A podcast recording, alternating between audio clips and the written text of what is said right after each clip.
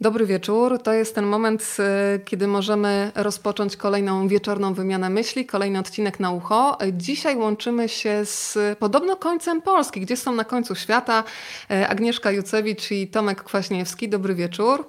Dobry wieczór. Dobry wieczór. Od razu musimy wyjaśnić, e, że z tą jakością internetu, jeżeli chodzi o obrazek, no to może idealnie nie jest, ale stwierdziliśmy, że skoro się słyszymy, to będziemy w pewnym sensie radiowo na pewno dobrze słyszalni. Powiedzcie, zdradźcie przynajmniej przez chwilę, gdzie jesteście, nie mówię jakiś konkretny adres, ale e, myślę, że taką zazdrość lekko możemy pobudzić, że jesteście w takim miejscu, które warto zobaczyć.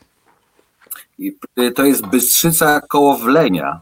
To piękna nazwa na wakacyjne spędzanie czasu. Jesteśmy w takim pięknym, naprawdę pięknym, starym domu mm, i byliśmy dzisiaj na spływie taką piękną rzeką, nazywa się Bobr. Wszystkie skojarzenia z Bobrem, również te śmieszne, są mile widziane.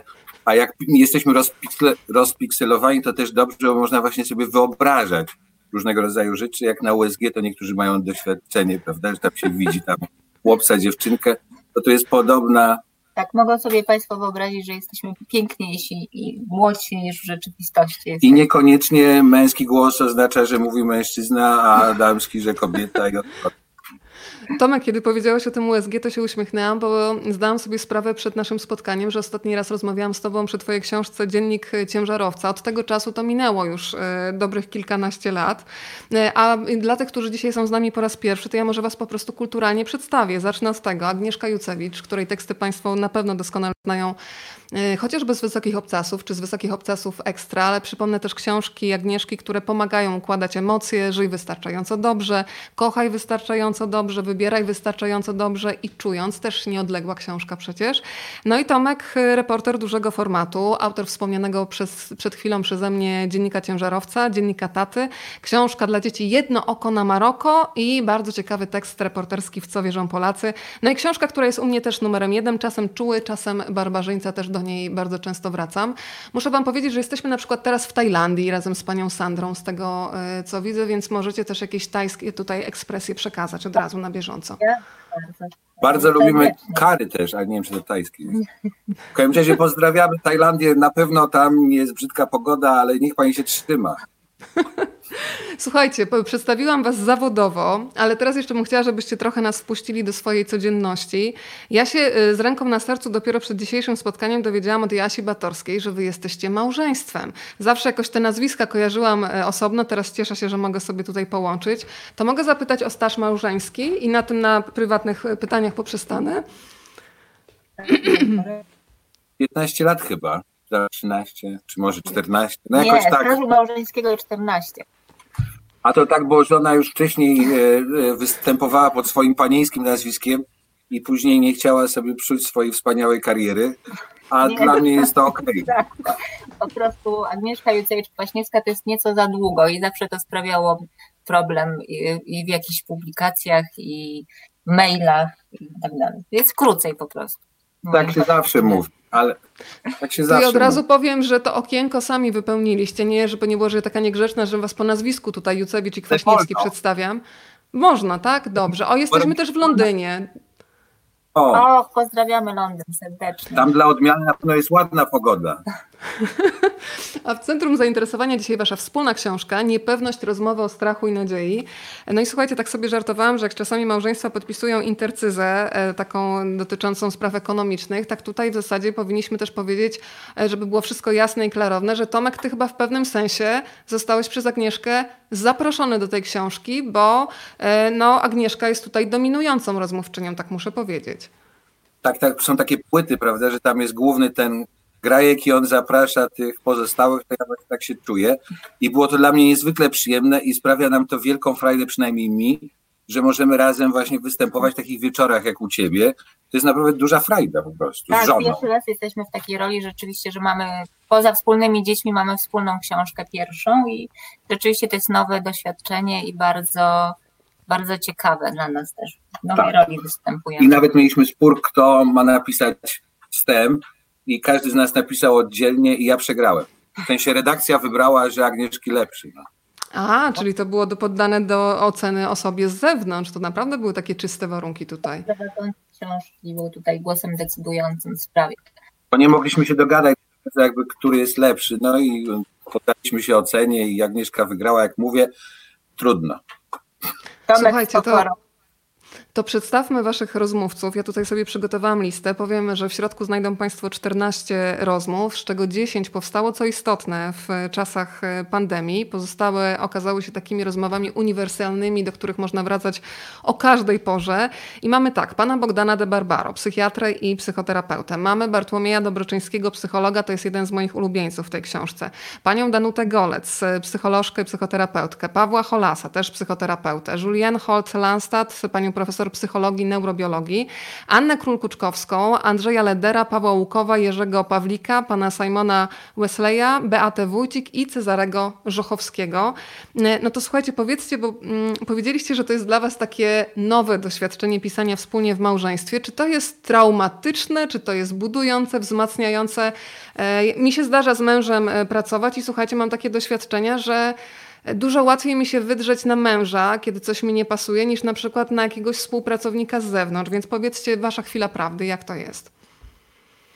A akurat w tej książce było tak, że każdy pracował nad swoim tekstem. Robiliśmy je osobno, no, znając już swój własny warsztat i swoich rozmówców i po, po, prostu później się z tymi tekstami spotkaliśmy, więc tutaj nie było takich punktów konfliktowych, jakby nie było takiej możliwości. No poza tym wstępem może trochę takich emocji rozbudził, bo ja na początku poprosiłam Tomka, żeby to on napisał ten wstęp, no w związku z tym zagrałam tą kartą, że mam więcej rozmów w tej książce, bardziej się zmachałam przy niej, więc proszę, żeby on to zrobił. Mm, no a później on to zrobił, a nie, nie, nie, do końca mi się to podobało, co musiałam mu powiedzieć, więc musiałam wyprodukować swoją wersję. I w zasadzie to był taki jedyny, jedyny moment jakiegoś takiego spięcia, a reszta to były same przyjemności. Natomiast ja e, chciałem też pozdrowić wszystkich tych, którzy nas pozdrawiają z woli i tak dalej. Natomiast I rzeczywiście tak, i i tak dalej. I jest jak Agnieszka mówiła, czy te rzeczy e, powstawały w ten sposób na bieżąco, a niektóre trochę wcześniej. I to Agnieszka oczywiście miała propozycję, żeby powstała książka, a w pewnym momencie e, zostałem doproszony z tym, co już jakby miałem tak czy siak. I teraz e, my marzymy o czymś takim, bo Agnieszka kiedyś robiła wywiad z takim małżeństwem, oni się kryją pod takim pseudonimem Kepler, to się nazywa. Oni są e, Szwedami i piszą kryminały i tam rzeczywiście jest taki bardzo ciekawy warsztat, który polega na tym, że oni siedzą naprzeciwko siebie przy komputerach i ktoś pisze kawałek, odsyła drugiemu i tak dalej, i tak dalej. Cały czas jakby pracują nad tym wspólnie. Ja prawdę mówiąc e, nie miałem przeciwko temu, żeby resztę życia spędzić w jakichś miłych takich warunkach przyrodniczych, pracując w ten sposób z moją żoną, tak, bo to jest miał taki, miał taki pomysł, żeby skopiować ten pomysł Larsa Keplera, natomiast e, wydaje mi się, że, że byśmy byli pierwszymi bohaterami tego pierwszymi krymi, pierwszego kryminału, a zarazem ostatni, znaczy, bo zabijalibyśmy się po prostu i na no, tym by się skończyła ta współpraca. Więc... Może jak będziemy starsi, to nie będziemy tacy krewcy. W każdym razie to wtedy jest straszna przyjemność. Jak sobie dzisiaj płynęliśmy właśnie na, tym, na tych kajaczkach na Bobrze, to sobie wyobrażam, że płyniemy i cały czas rozważają, prawda? Czy ten bandyta to powinien wtedy zrobić to, albo zrobić siamto, a ten policjant to, albo tamto. Jednym słowem, e, czasem różni ludzie mają w parach kłopoty z wypełnieniem czasu. Akt w kwarantannie, jak się jest, to jest szczególnie trudne, zresztą epidemia pokazała i jest ta opowieść o tym, że niektóre małżeństwa ciężko to zniosły, czy też pary po prostu. Więc posiadanie takiego wspólnego zajęcia, które jeszcze by się tak miło przekładało na przykład na jakieś pieniądze, byłoby niezwykle przyjemną rzeczą. No, w każdym razie ostrożnie na razie podchodzimy. Czyli, że ona na razie, tak widzę, nie jest zainteresowana. Ale tutaj jest jakiś duży optymizm ze strony męża, więc ja myślę, że to jeszcze jest sprawa do przedyskutowania. Tomek, to szczerze, jak zareagowałeś, kiedy Agnieszka powiedziała ci, wiesz co, ten wstęp to nie do końca. Ty tak z pokorą przyjmujesz, czy jednak była walka o to, że niech będzie jakiś sędzia zewnętrzny? Nie no, zdecydowaliśmy, że w związku z tym, że każdy z nas uważa, że jest mądrzejszy od tej drugiej osoby, że jednak niech będzie rozjemca. Okej, okay, no to już sprawy techniczne mamy tutaj wyjaśnione. To mm, pochylmy się nad y, pierwszym rozmówcą. Andrzej Leder, to był twój rozmówca Tomku. E, I to, co było mi bardzo bliskie w tej rozmowie, mm, Tomek, ty powiedziałeś, że no bo te rozmowy w ogóle zmusiły was w pewnym sensie do tego, żeby zmierzyć się też ze swoimi emocjami, co myślę było bardzo ważne. I Tomek e, bardzo szczerze mówisz, że e, pandemia spowodowała, że może nawet nie tyle boisz się o siebie, co o bliskie ci osoby. Możesz rozwinąć ten wątek, bo ja z- zauważyłam u siebie dokładnie coś, coś, dokładnie to samo. O, tak. No, wszystkim powiedzmy sobie, bo to może ważne, że ta pandemia się nie skończyła. Możemy oczywiście sobie mówić o tym, jaka jest faktyczna groza, zwłaszcza dla ludzi, którzy są młodsi niż tam powiedzmy 65 plus, prawda? Znaczy w sensie, że ona jest dosyć mała. Natomiast no ona rzeczywiście jest i jakby nie można trochę od niej abstrahować ciągle. To jest ten ważny. Natomiast rzeczywiście jakby ja zda, zdałem sobie sprawę, ale już dawno to wiedziałem, e, że ja w zasadzie nie boję się swojej śmierci. Ja boję się, e, oczywiście pewnie boję się bólu i gdybym przeżywał różnego rodzaju choroby, takie, które są związane z tymi rzeczami, to pewnie trochę inaczej bym o tym mówił. Natomiast samej śmierci jakby się nie boję, a rzeczywiście to, co byłoby dla mnie tragiczne, no to znaleźć się sam na świecie bez swoich bliskich, mam na myśli żonę e, i dzieci. Znaczy zawsze to wydaje mi się naj, największą, naj, najstraszniejszą rzeczą, która mogłaby e, mi się przydarzyć. I w zasadzie, jak miałem powiedzieć o takim, takim, tak na poważnie trochę to niestety zabrzmi, ale jak miałem powiedzieć o takim sensie życia, no to on się do tego sprowadza. Ja to wiem już od dawna, w tym sensie, że mm, no po prostu nie miałbym powodu, dla którego miałbym żyć. No, po, po co mam tak codziennie się męczyć w ramach tego wszystkiego, co się dzieje, prawda? A tak to się sprawa bardzo upraszcza i jest klarowna. Więc w tym sensie rzeczywiście to byłoby dla mnie dramatyczne i ta śmierć jakby się tutaj wtedy pojawiła, ale ona się wtedy też pojawiła z takiego innego powodu, z takiego, że ona była w ogóle wszechobecna. I to nawet nie chodzi o to, że ludzie faktycznie w Polsce umierali, ale na świecie rzeczywiście umierali. I na początku przecież było tak, że my w zasadzie niewiele wiedzieliśmy, co się będzie działo i jak to się będzie działo. W związku z tym była taka myśl o tym, że wszyscy możemy umrzeć nagle z niewiadomych powodów, prawda? I wtedy jest... pojawiła się. Mów, mów. Tak. I wtedy pojawiła się właśnie myśl o śmierci, i to chyba z tym było głównie związane, że pojawiła się taka bliskość tej śmierci. Nie? Wiesz co, y, Andrzej Leder mówi coś takiego, co mi przypomniało takie autentyczne y, moje pojmowanie śmierci w czasach dzieciństwa i myślę, że podskórnie ja cały czas je mam. Y, uśmiecham się, chociaż sprawa wcale nie jest śmieszna, bo Andrzej Leder powiedział tak, każdy niby wie, że umrze, ale odpycha to w jakąś bardzo odległą przyszłość, a często wręcz zakłada, że w pewnym sensie to się nie wydarzy, to nie ja będę tym, kto kiedyś umrze. I ja sobie naprawdę teleportowałam się do czasów, kiedy miałam chyba 7, 8, 9 lat. I w moim umyśle naprawdę była taka konstrukcja, że ja będę tą pierwszą osobą, która nigdy nie umrze. Mieliście coś w ogóle kiedyś takiego w dzieciństwie? Bo ja sobie to uświadomiłam, że faktycznie ja w to wierzyłam bardzo mocno. Teraz już ta wiara nie jest tak mocna. Nie, ja miałam inne doznania podczas tej pandemii i jakby a w zasadzie pod jej, pod jej koniec, kiedy byliśmy jakby objęci trwa, cały czas, trwa, trwa, trwa tak, jakby pod koniec czasu izolacji, o, żeby się precyzyjniej wysłowić. No, mm, my, my, byliśmy objęci kwarantanną, chyba mogę o tym powiedzieć, e, w związku z tym, że Tomek miał kontakt ze sobą chorą. E, dla mnie mogę powiedzieć wprost, było to bardzo traumatyczne przeżycie. Wiele rzeczy się na to złożyło. W każdym razie ja byłam jedyną osobą z naszej rodziny, której pierwszy y, test na COVID wyszedł niejednoznaczny.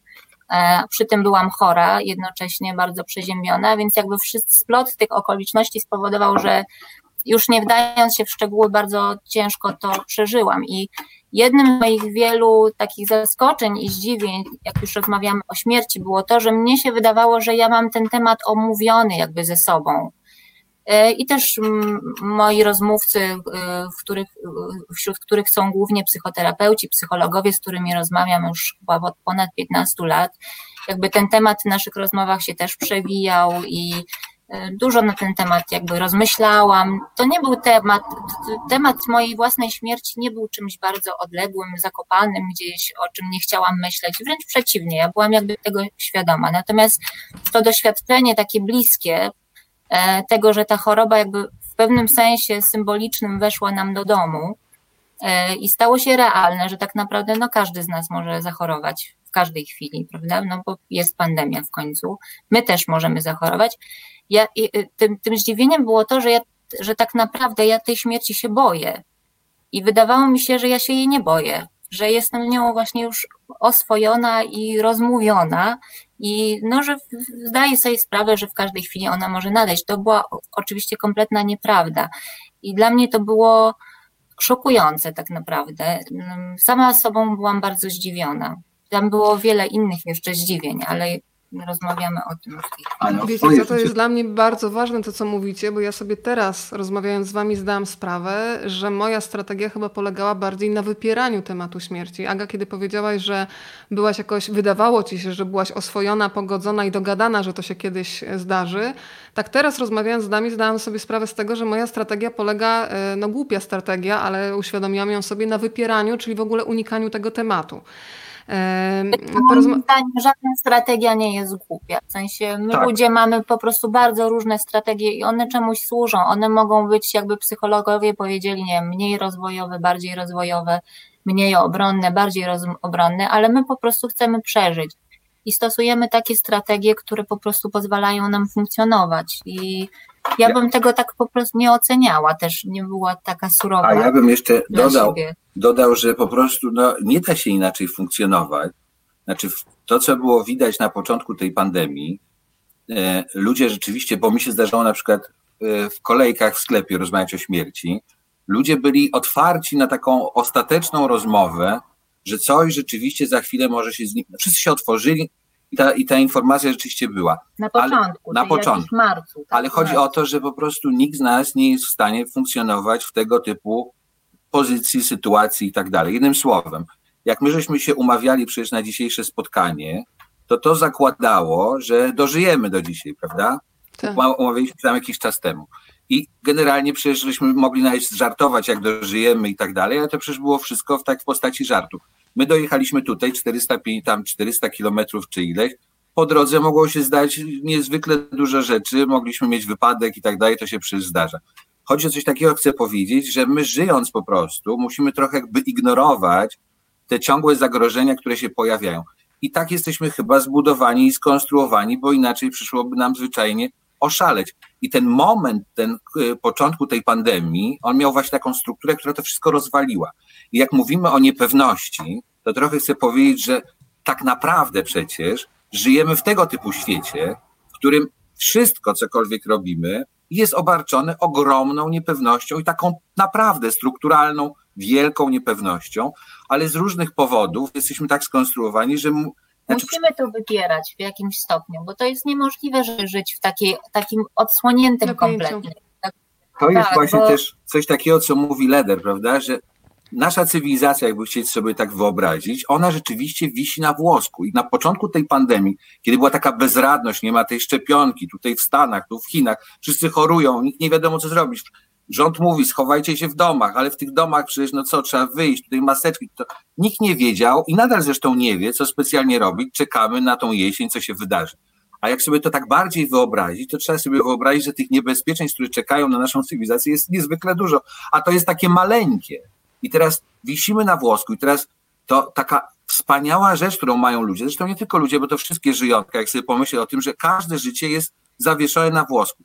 To jest taka umiejętność jakby zapomnienia o tym, że my wisimy na tym włosku i na tym włosku zbudowania ogromnej cywilizacji, tak, która oczywiście trzeba powiedzieć jest niewiele warta w kontekście takim kosmicznym, ale jednak tam są i te katedry, i są i opery, prawda, i jest nasza rozmowa, i jest cała masa rzeczy, i kolejne dzieci i tak dalej, ale to wszystko jest takie no wiszące na włosku. Jak ktoś sobie zda z tego sprawę, a zdaliśmy sprawę z tego, to to jest po prostu niesamowite, ale z drugiej strony nie do życia, tak? Nie do życia, co pokazuje ten czas, który jest teraz, w tym sensie, że pandemia się wcale nie skończyła, ale już te emocje, które są dzisiaj, są zupełnie inne niż jak były w marcu czy w kwietniu. Wiele osób jakby żyje tak, jakby się nic nie stało, albo właśnie jakby ta pandemia się skończyła, jakby wirusa już nie było. Ja, to jest absolutnie zrozumiałe, bo na dłuższą metę ten stan po prostu y, czujności, takiego przykucnięcia, czekania w zasadzie nie wiadomo na co, w takim poczuciu zagrożenia jest, byłby nie do zniesienia, więc y, ja zresztą, ten... Zresztą to pięknie widać w zachowaniach, tak? Znaczy w momencie, kiedy rząd powiedział, tam możecie wychodzić, to bardzo szybko przecież wszyscy zaczęli używać czasu przeszłego o tej pandemii, a tak. i to nawet nie trzeba myśleć w takich kategoriach, że ludzie są tam jacyś nieuważni czy coś, tylko po prostu życie ma taką dynamikę, tak? Jak sobie popatrzeć zawsze, to umierają, rodzą się, umierają, rodzą się, umierają, rodzą i to jest taki cykl i to jest wszystko obarczone ryzykiem i to jest chyba taka struktura po prostu tego życia i tyle, no. Słuchajcie, Państwo piszą, Michał napisał, że on się bardziej boi śmierci bliskich niż z własnej. Pani Renata mówi, że dokładnie ma te same odczucia. E, bardzo ciekawym wątkiem dla mnie w tej książce, zresztą takim Y, takim połączonym też z moim jakimś doświadczeniem było to, że ja się też bardzo obawiam i obawiam, cały czas się obawiam o rodziców. Natomiast w pewnym momencie rozmowy z nimi zdałam sobie sprawę, że oni sobie chyba dużo lepiej radzą z tą pandemią psychicznie i emocjonalnie E, niż ja. Natomiast znajduję to wytłumaczenie wśród Waszych rozmówców, którzy mówią o tym, że często osoby, które z racji wieku, chorób, e, innych trudnych doświadczeń, jakichś utrat po drodze, przyzwyczaiły się już do tego, że mają jakby lepsze takie możliwości przystosowawcze do kolejnego, nie wiem, kolejnego zamknięcia, kolejnych ograniczeń. Jakie są Wasze obserwacje i również te wnioski z rozmów? Bo ja naprawdę byłam mile zaskoczona, że bardzo bałam się o stan psychiczny rodziców, jak to e, zamknięcie na nich podziała. Miałam wrażenie, że przez wcześniejsze choroby i różne trudności życiowe po drodze e, przyjmują to z większą pokorą niż ja sama. Jakie jest e, Wasze doświadczenie? No ja już na takie najbliższe doświadczenie to mamy w naszych własnych rodziców. Jakby Tomek może powiedzieć o swoich, ja mogę powiedzieć o swojej mamie, która jest osobą samotną, mieszka sama i która bardzo źle to zniosła ten czas izolacji. Bardzo źle psychicznie i też fizycznie, jakby. No bo myślę, jest sama, sama. Bo jest to jest sama. bardzo ważne. To jest bardzo, bardzo ważne. Ja też bym chciała, żeby to gdzieś w naszej rozmowie się pojawiło, a może pojawić się nawet teraz, że, żeby pamiętać o osobach samotnych, niezależnie od wieku, bo myślę, że to jest grupa osób, które mają jakby najwięcej potrzebują wsparcia, bo, bo mm, też z tymi emocjami jest łatwiej sobie radzić, jak się ma po prostu obok bliskich i z lękiem, i z, nie wiem, z frustracją, i, i ze strachem. No i z, ty, z tymi wszystkimi akcjami, które ta pandemia tak bardzo jakby wysyciła. Więc moja, dla, moja mama ma chyba taką strategię, przyjęła w końcu, że dla niej jest ważniejszy kontakt z nami, czy też z naszymi dziećmi, niż jej życie tak naprawdę, no, zdrowie. No. Do tego się to sprowadza, bo to w pewnym momencie zaczęło być, pojawiło się na szali, jakby jak długo jeszcze w tej samotni mam, mam się chronić, mm, mając tyle czyli, lat, ile czyli mam. Czyli w pewnym sensie też to było takie postawienie na taką jakość życia, prawda? Że nie chcę izolacji, takiej wegetacji jest... w odcięciu od wys, czyli tak, jestem w stanie że... zaryzykować nawet własne zdrowie, ale potrzebuję waszej bliskości, tak? To jest bardzo tak, trudne one... też dla was, jako y, tej strony, która ma podjąć decyzję, ryzykujemy czy nie, bardzo prawda? trudne, dlatego że my nie chcemy ryzykować jej zdrowia.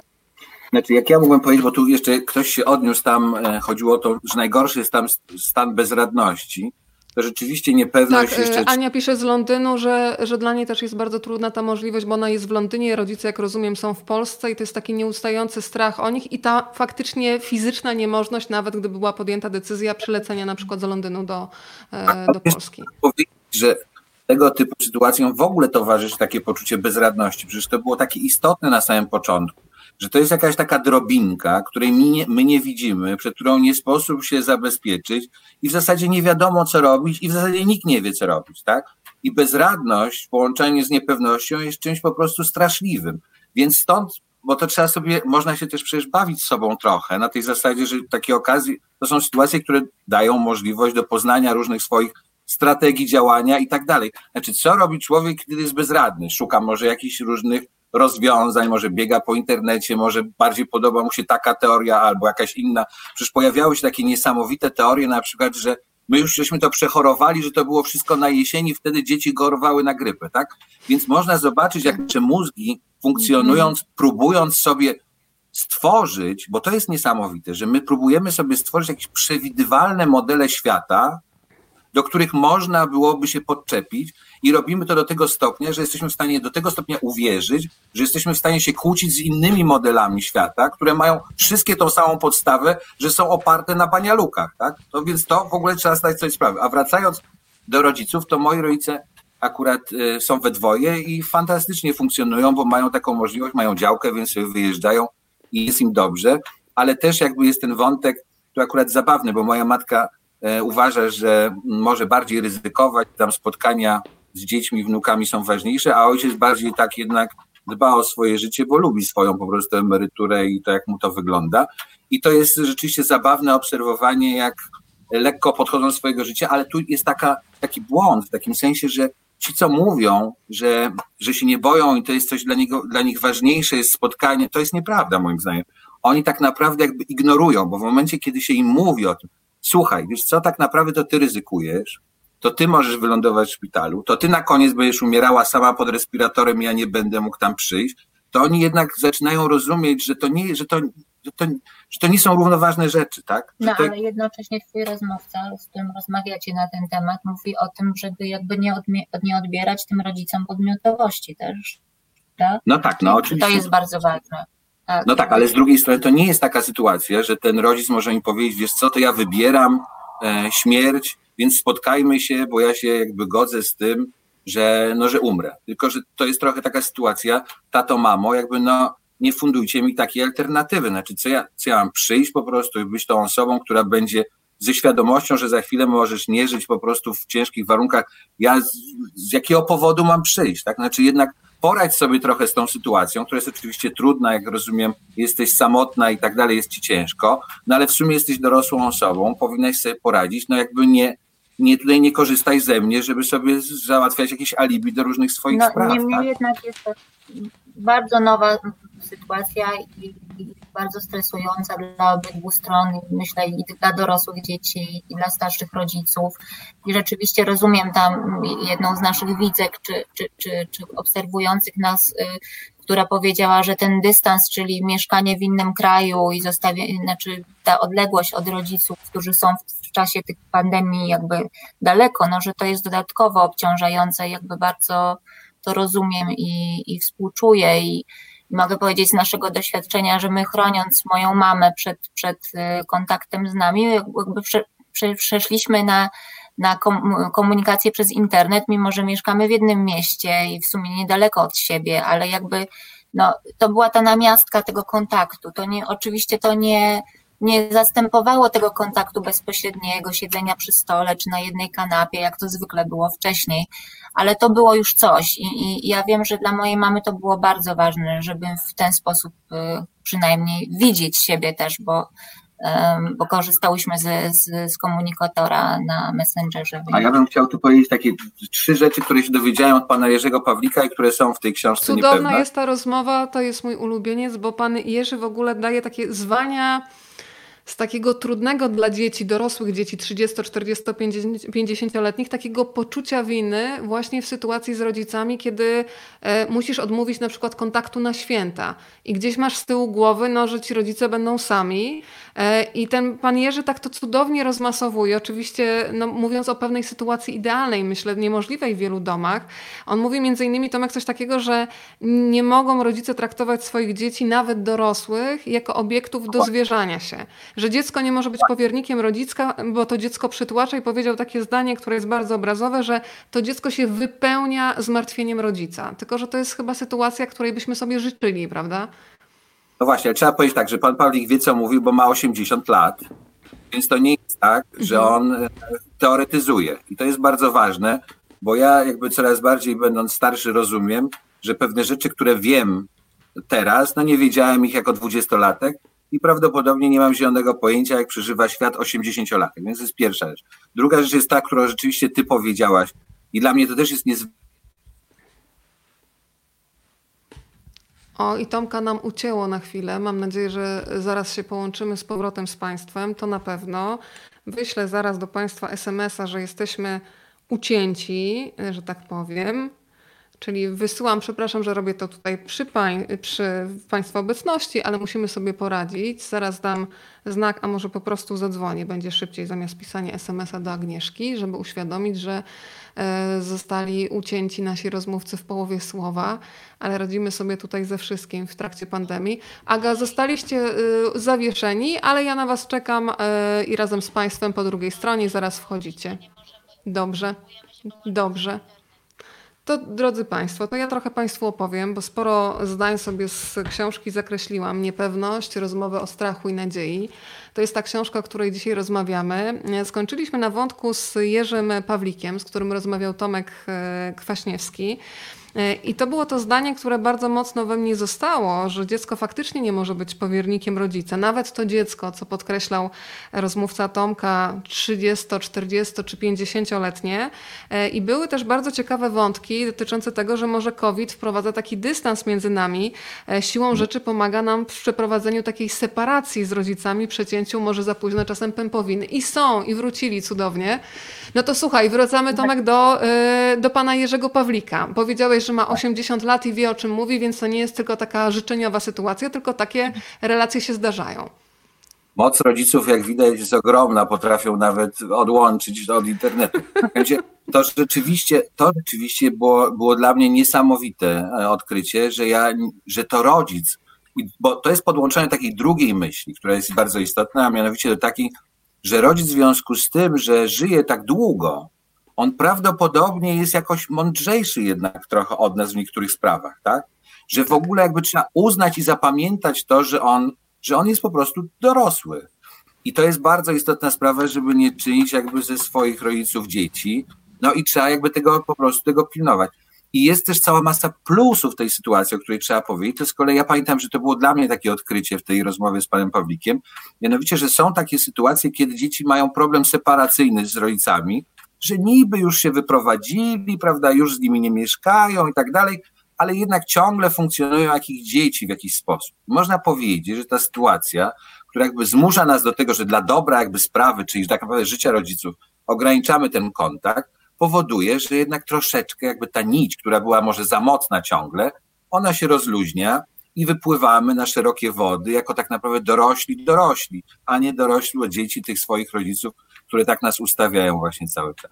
Ale zgodzisz się Tomek, bo to y, usłyszałam kiedyś od jednego ze swoich znajomych, zresztą nie jednego, że cały czas w relacjach z dziećmi on ma wrażenie na przykład jak wraca do domu, e, że z tego czterdziestokilkuletniego, e, dajmy na to Tomasza, staje się Tomeczkiem tam dziewięcioletnim, kiedy tylko przekracza próg i sam się na tym łapie. E, więc paradoksalnie może ten COVID y, trochę tak tą pępowinę rozluźni, nie wiem, bo nie wiem, czy chodzi no o przyci przycinanie gwałtowne. Słuchaj, to słusznie powiedziałeś. To są właśnie te sytuacje, kiedy na przykład ktoś e, nie jest na przykład katolikiem, a ma katolickich rodziców, no i chrzci dzieci, nie wiem, jeździ na Wielkanoc, święci te jaja i tak dalej. I zapytany, czemu to robi, mówi dlatego, że rodzice tam sobie tego życzą.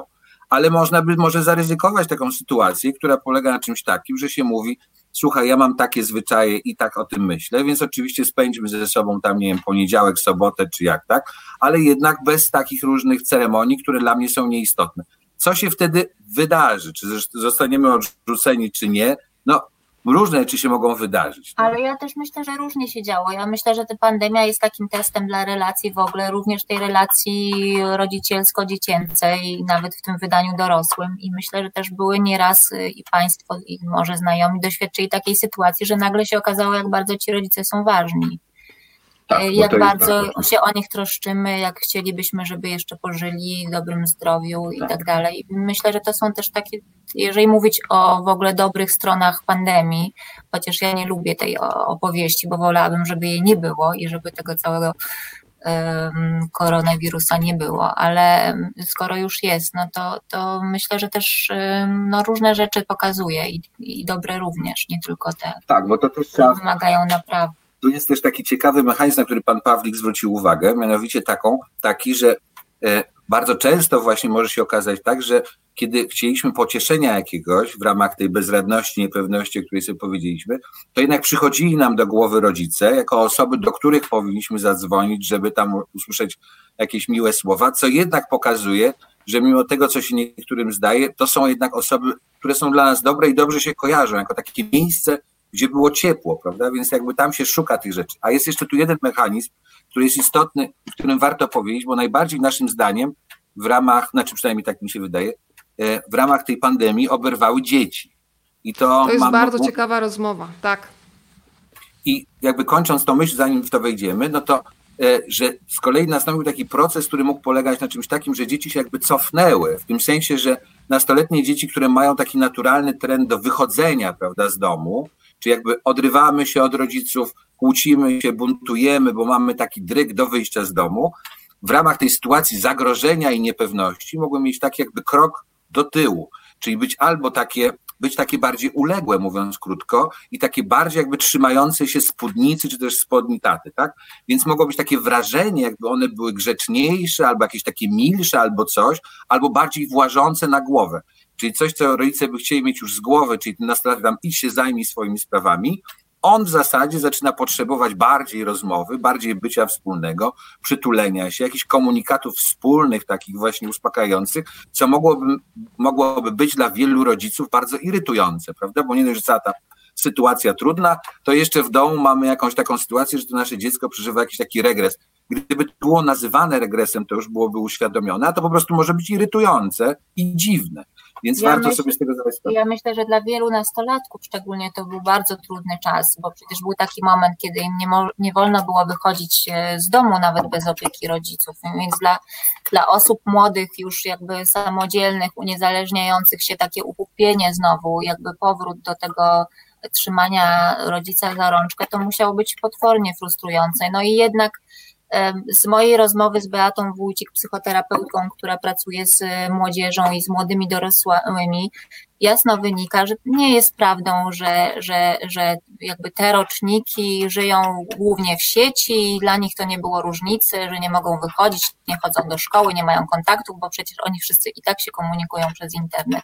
Nie jest to prawda. Oni też komunikują się przez internet, ale te relacje jakby fizyczne, bliskie, te spotkania w szkole, to chodzenie razem y, też stanowi bardzo ważną, istotną część życia. To dzieciaki same o tym mówiły, jak bardzo im tego brakuje, że te rozmowy wyłącznie przez komunikatory jakby nie były satysfakcjonujące. E, na tyle. Wiem, wiem też e, z jakby od znajomych, którym, którzy mają dzieci w, w tym wieku, też obserwując nasze dzieci, że oni próbowali przez internet robić różne rzeczy razem, które robią normalnie jakby w życiu, czyli na przykład próbować jednocześnie oglądać ten sam film, albo próbować grać e, w jakąś grę na przykład planszową przez internet. Także.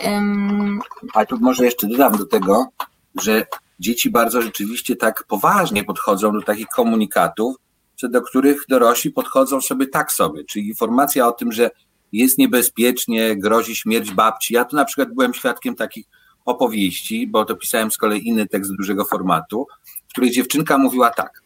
Ja nie wychodzę w zasadzie na dwór.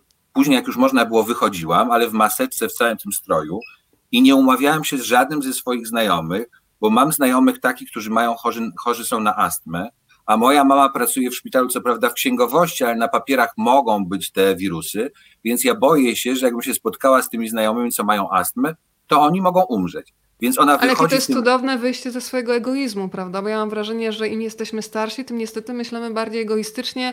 Nawet, wiesz, czasami słyszę w sklepie, a ja jestem, wchodzi pan bez maseczki i tak no przynajmniej wzrokiem wyrażasz, że może jednak dla wspólnego bezpieczeństwa pan by miał. Ja jestem poza grupą ryzyka i jest znowu takie machnięcie, machnięcie ręką, a tutaj pokazujesz, że ta młodzież wychodzi spoza swojego egoizmu i jednak myśli o społeczeństwie, nie tylko o sobie to nawet nie chodzi o wyjście spoza egoizmu, bo to już jest taka, bym powiedział, interpretacja dorosła. Tam to jest bardziej przejmujące, w tym sensie, że mama mówi, że jest ryzyko i że może się zdarzyć tak, że jeżeli spotkasz się z kolegą, to on później umrze. I to dziecko słyszy dokładnie to, co zostało powiedziane i dokładnie tak to przeżywa. W związku z tym izoluje się, nie dlatego, że ma takie widzimisię albo tam mu się coś powiedziało, tylko ono naprawdę jest w takiej alternatywie. To znaczy albo siedzę w domu albo wychodzę i mogę zabić kolegę. Tak? Więc jak sobie tak uzmysłowić, co to znaczy, to znaczy to też znaczy tyle, że sprawa jest niezwykle poważna. Ja jeszcze trzeba pamiętać, że na przykład do, do, dorastające dzieci czy młodzież, yy, też myśmy, my dorośli przeżywaliśmy te emocje bardzo intensywnie, przynajmniej no, wiele, wie, wiele z nas, może część jakby lepiej sobie z tym radziła. Ale intensyfikacja tego lęku, niepewności, bezradności była ogromna. Jak do tego dołożyć na przykład wiek dorastania, kiedy e, młodzież dojrzewa, no to tam i tak w środku się bardzo dużo tych emocji kotłuje różnych, jakby i to łatwo sobie wyobrazić, jak jedno zderzyło się z drugim, co to mogło jakby powodować w takim młodym człowieku.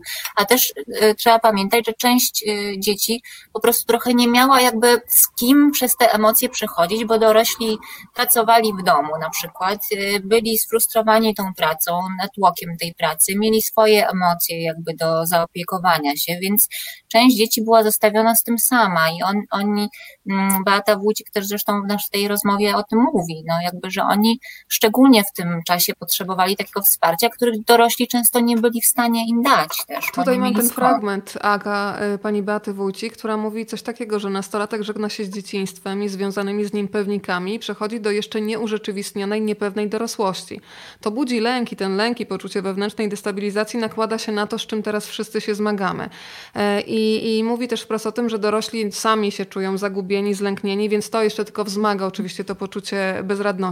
Ale dla mnie też bardzo ciekawe było to, że to, co ona obserwuje, e, współpracując, pracując z nastolatkami, że oni się mają takie bardzo wyczulone radary i boją się o swoich bliskich, o zdrowie, ale też, że te nastolatki bardzo poważnie y, myślą na przykład o utracie pracy przez rodziców, że one już też się boją takiego bezpieczeństwa, y, utraty bezpieczeństwa ekonomicznego i też się boją o takie pozrywane więzi z rówieśnikami, szczególnie ci, którzy zaczęli na przykład nową szkołę, są na etapie jeszcze takiego oswajania się ze sobą i nagle następuje takie ostre cięcie i ten strach pod spodem, że znowu muszę zaczynać od nowa.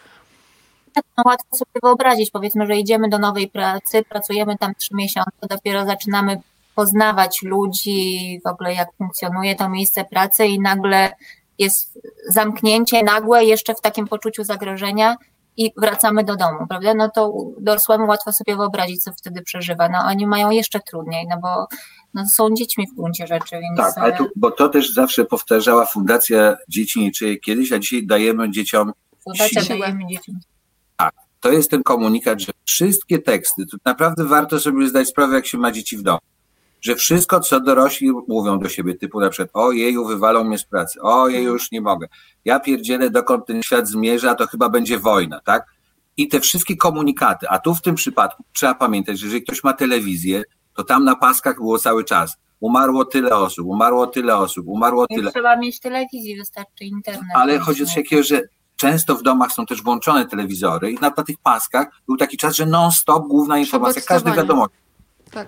Nie, nawet nie to chodzi, tylko konkretne informacje. negatywne informacje. Ale to były tak. informacje o śmierci wprost, mhm. prawda?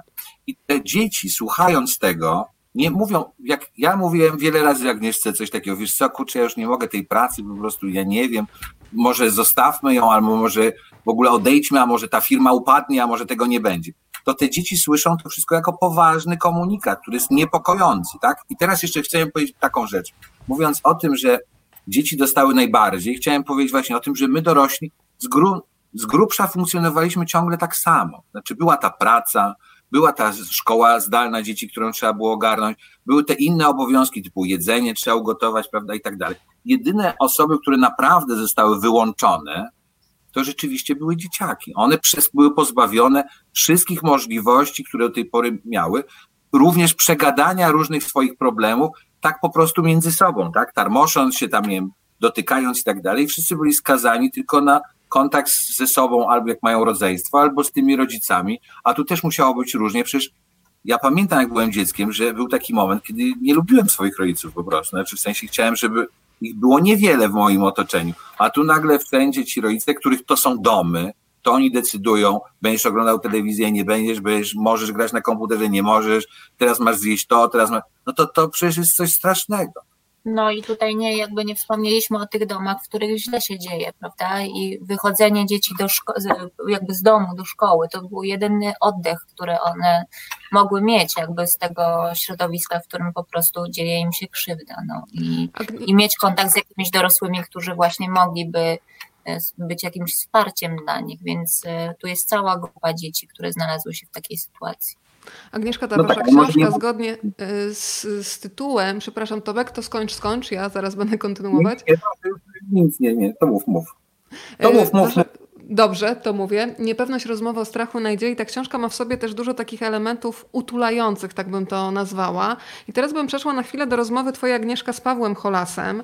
E, dla mnie takim bardzo poruszającym wątkiem było współczucie dla siebie. E, I takie zdanie, które Paweł Holas wymawia, fundamentalne dla naszego kręgu kulturowego założenie kochaj bliźniego swego jak siebie samego jest błędne. Powiedzmy, Agnieszka, że ten twój rozmówca wciąga cię w bardzo konkretne ćwiczenia praktyczne, takie ćwiczenia, które myślę, że każdy, kto jest teraz po drugiej stronie, powinien e, przeprowadzić wspólnie z nami. E, co to znaczy w ogóle współczucie dla siebie i dlaczego ono jest tak ważne? Sama mnie złapałaś przed chwilą na tym, że bardzo surowo powiedziałam, że mam głupie taktyki e, gdzieś tam spychania e, gdzieś daleko tematów śmierci, no ale one czemuś służą, więc dziękuję Ci za, za tą łagodzącą e, tutaj narrację. To powiedzmy tym współczuciu dla siebie i o tych ćwiczeniach, które Ci zaproponowano. To współczucie dla siebie to jest taka nowa koncepcja, stosunkowo nowa koncepcja w psychologii opracowana przez dr Christine Neff. Paweł Holas, z którym rozmawiam do tej książki, prowadzi takie e, kursy mm, współczucia dla siebie, też połączone z e, treningiem uważności. E, więc odsyłam do internetu, jeżeli ktoś jest zainteresowany i chciałby się dowiedzieć więcej, jak taki warsztat wygląda, polecam. Ja od siebie chcę powiedzieć, że hmm, znaczy najprost, najprościej jakby tłumacząc, czym jest współczucie dla siebie, no można powiedzieć, że jest jakby zgodą na to, na ten stan, w którym się jest i niesieniem, umiejętnością niesienia sobie samego jakiegoś ukojenia. Myślę, że dzisiaj to jest bardzo ważna umiejętność i myślę, że wbrew y, tym różnym technikom samorozwojowym, które nas otaczają z y, i przybrały taką formę towaru niekiedy, to jest coś, czego my nie do końca umiemy robić, a na pewno w Polsce nie umiemy tego w ogóle. A to ćwiczenie? E, ćwiczenie polegało, zdaje się, mm, aha, już pamiętam, na czym polegało ćwiczenie. Na tym, żebym sobie wyobraziła jakąś bardzo trudną sytuację, którą spotkała osobę, którą kocham. No, ja wyobraziłam sobie akurat tutaj jedno z moich dzieci, e, czy też ich oboje, i jakby jaką, jaką, jaką z jaką reakcją moją się spotyka no, powiedzmy, że ponieśli jakąś porażkę w cudzysłowie, czy spotkała ich jakaś przykrość, co do nich mówię, jakim tonem do nich przemawiam, jakich słów dobieram, jakich gestów. I to bardzo sobie szybko wyobraziłam, i w tym było bardzo dużo ciepła i takiej troski, i takiego wysłuchania i też takiego pocieszenia i próby zrozumienia tego, co przeżywają. Natomiast później Paweł Holas poprosił mnie, żebym wyobraziła sobie to wszystko, co mówię do siebie, jak reaguję na siebie, jak się zachowuję, kiedy to mnie spotyka jakaś yy, porażka. Powiedzmy, przeprowadziłam wywiad, który się kompletnie nie udał. Nikt go nie chce czytać, wszyscy go krytykują, jest do bani. Po prostu... Zerwało się połączenie na przykład internetowe. Tak, zerwało się, pięć razy się zerwało połączenie. Miałam, prowadziłam takiego live'a ze dwa miesiące temu, kiedy trzy razy zerwało się e, połączenie, nie miałam na to wpływu, kompletnie wpadłam w panikę. Nie udało się. W sumie się ten wieczór udał, ale jakby z, z, z powodów technicznych nie. No i kiedy zobaczyłam, jak ja na siebie reaguję, a jak potrafię a reagować, jak, no to jest, są jakieś niecenzuralne. Tak, te głupie, Skąd te ja to znam? Tak, już nigdy w życiu nie napiszesz żadnego tekstu, skończyłaś się i tak dalej. Weź się lepiej do roboty, przestań się nad sobą użalać. I rzeczywiście um, A on trochę tak samo, um, tak?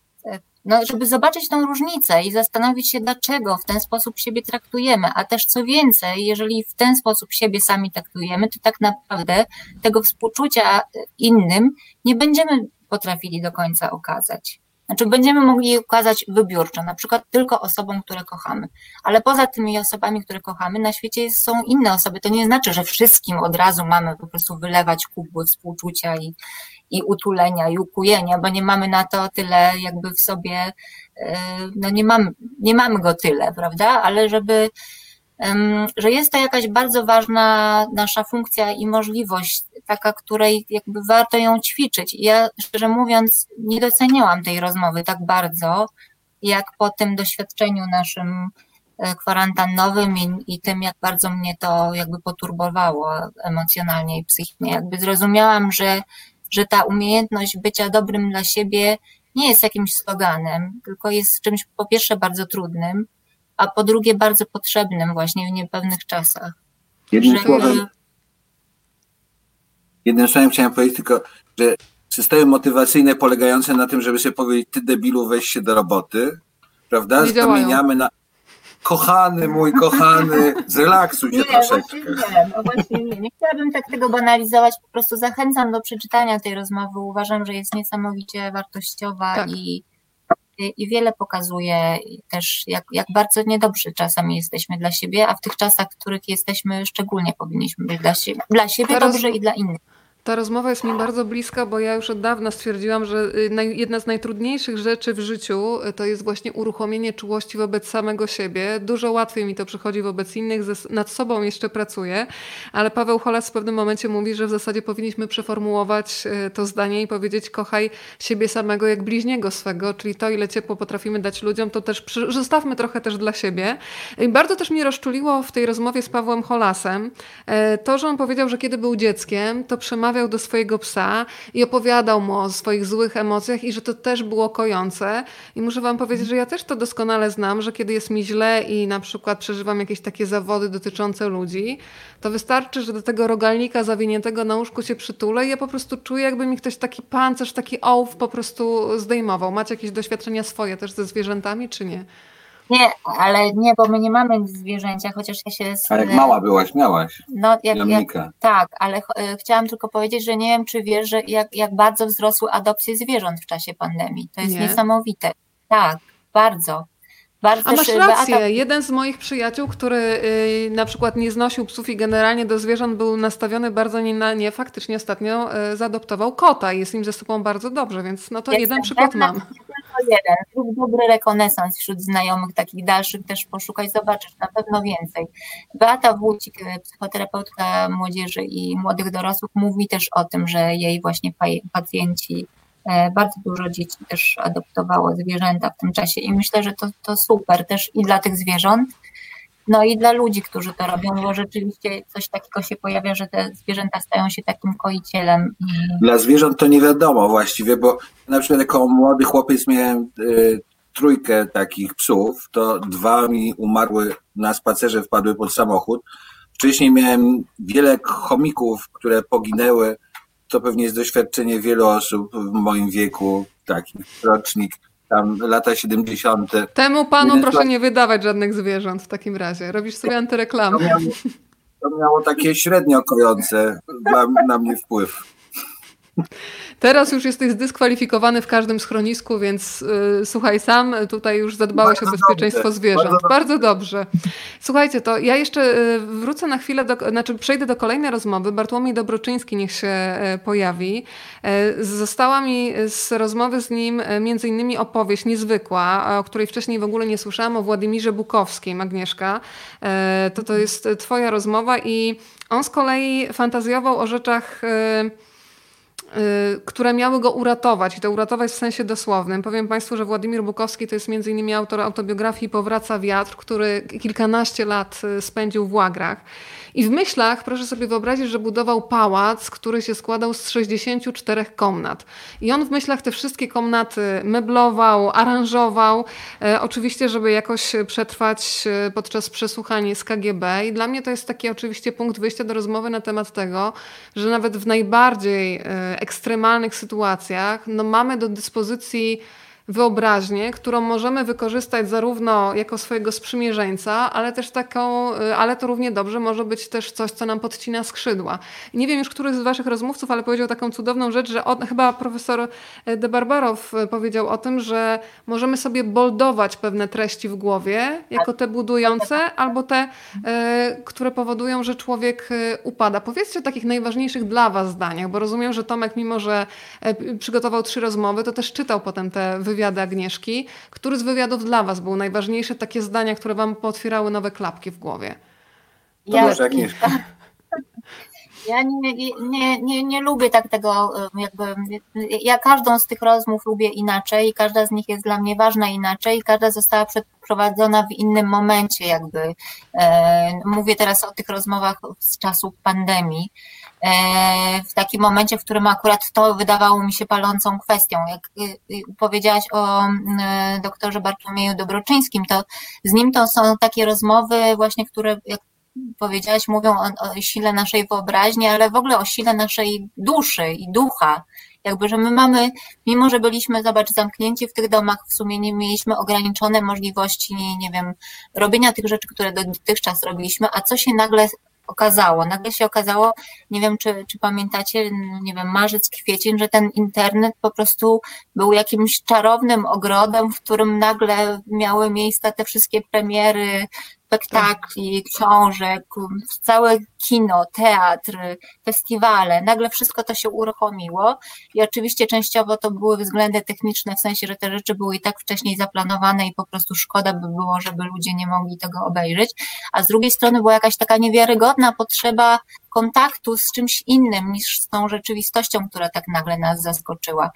W tej książce jest rozmowa e, z Bartłomiejem Dobroczyńskim między innymi o pięknie i o tym, jak on, ona ono może nam dawać siłę, ale taką siłę też moralnie. To nie jest rozmowa piękno-duchowska, tylko dla tych, którzy uwielbiają, nie wiem, przechadzać się po galeriach, e, czytać książki, chodzić do teatru. Moim zdaniem to jest rozmowa dla wszystkich. Każdy tam może znaleźć kawałek dla siebie, czegoś takiego, co ma w, w swoim, nie chcę, żeby to brzmiało jakoś górnolotnie, ale sercu, do czego może, w czym może się schronić. Trochę tak jak ten Bukowski, e, który w wyobraźni sobie meblował te komnaty, on też tam zapraszał gości, urządzał przyjęcia i konstruował menu i tak dalej to pokazuje, jak, jak my w najbardziej opresyjnej rzeczywistości, jakie mamy narzędzia do tego, żeby jednak jakoś się ocalić, mimo że wydaje się, że jest to niemożliwe. Ja tylko chciałem dodać jeszcze, że e, tak samo Albert Szper, bo czytałem takie jego wspomnienia, to taki nazistowski minister e, od gospodarki. On siedział tam, zdaje się, 18 lat później po Norymberdze i on miał z kolei taki zwyczaj, bo mieli taki spacerniak i on sobie e, spacerował, odliczając kolejne kilometry za pomocą e, kamyczków, a jednocześnie czytał, bo tylko takie miał możliwość, czytał przewodniki i tam przechodził przez różnego, przed taką faktyczną trasą, jakby przed, powiedzmy, wyruszył z Berlina i w pewnym momencie doszedł nawet do Pekinu, tam przekroczył później Szanghaj i tak dalej, i tak dalej. I czytał jednocześnie opisy tych wszystkich miejsc, przy które przechodził, jednocześnie krążąc dookoła cały czas tego spacerniaka. Tak?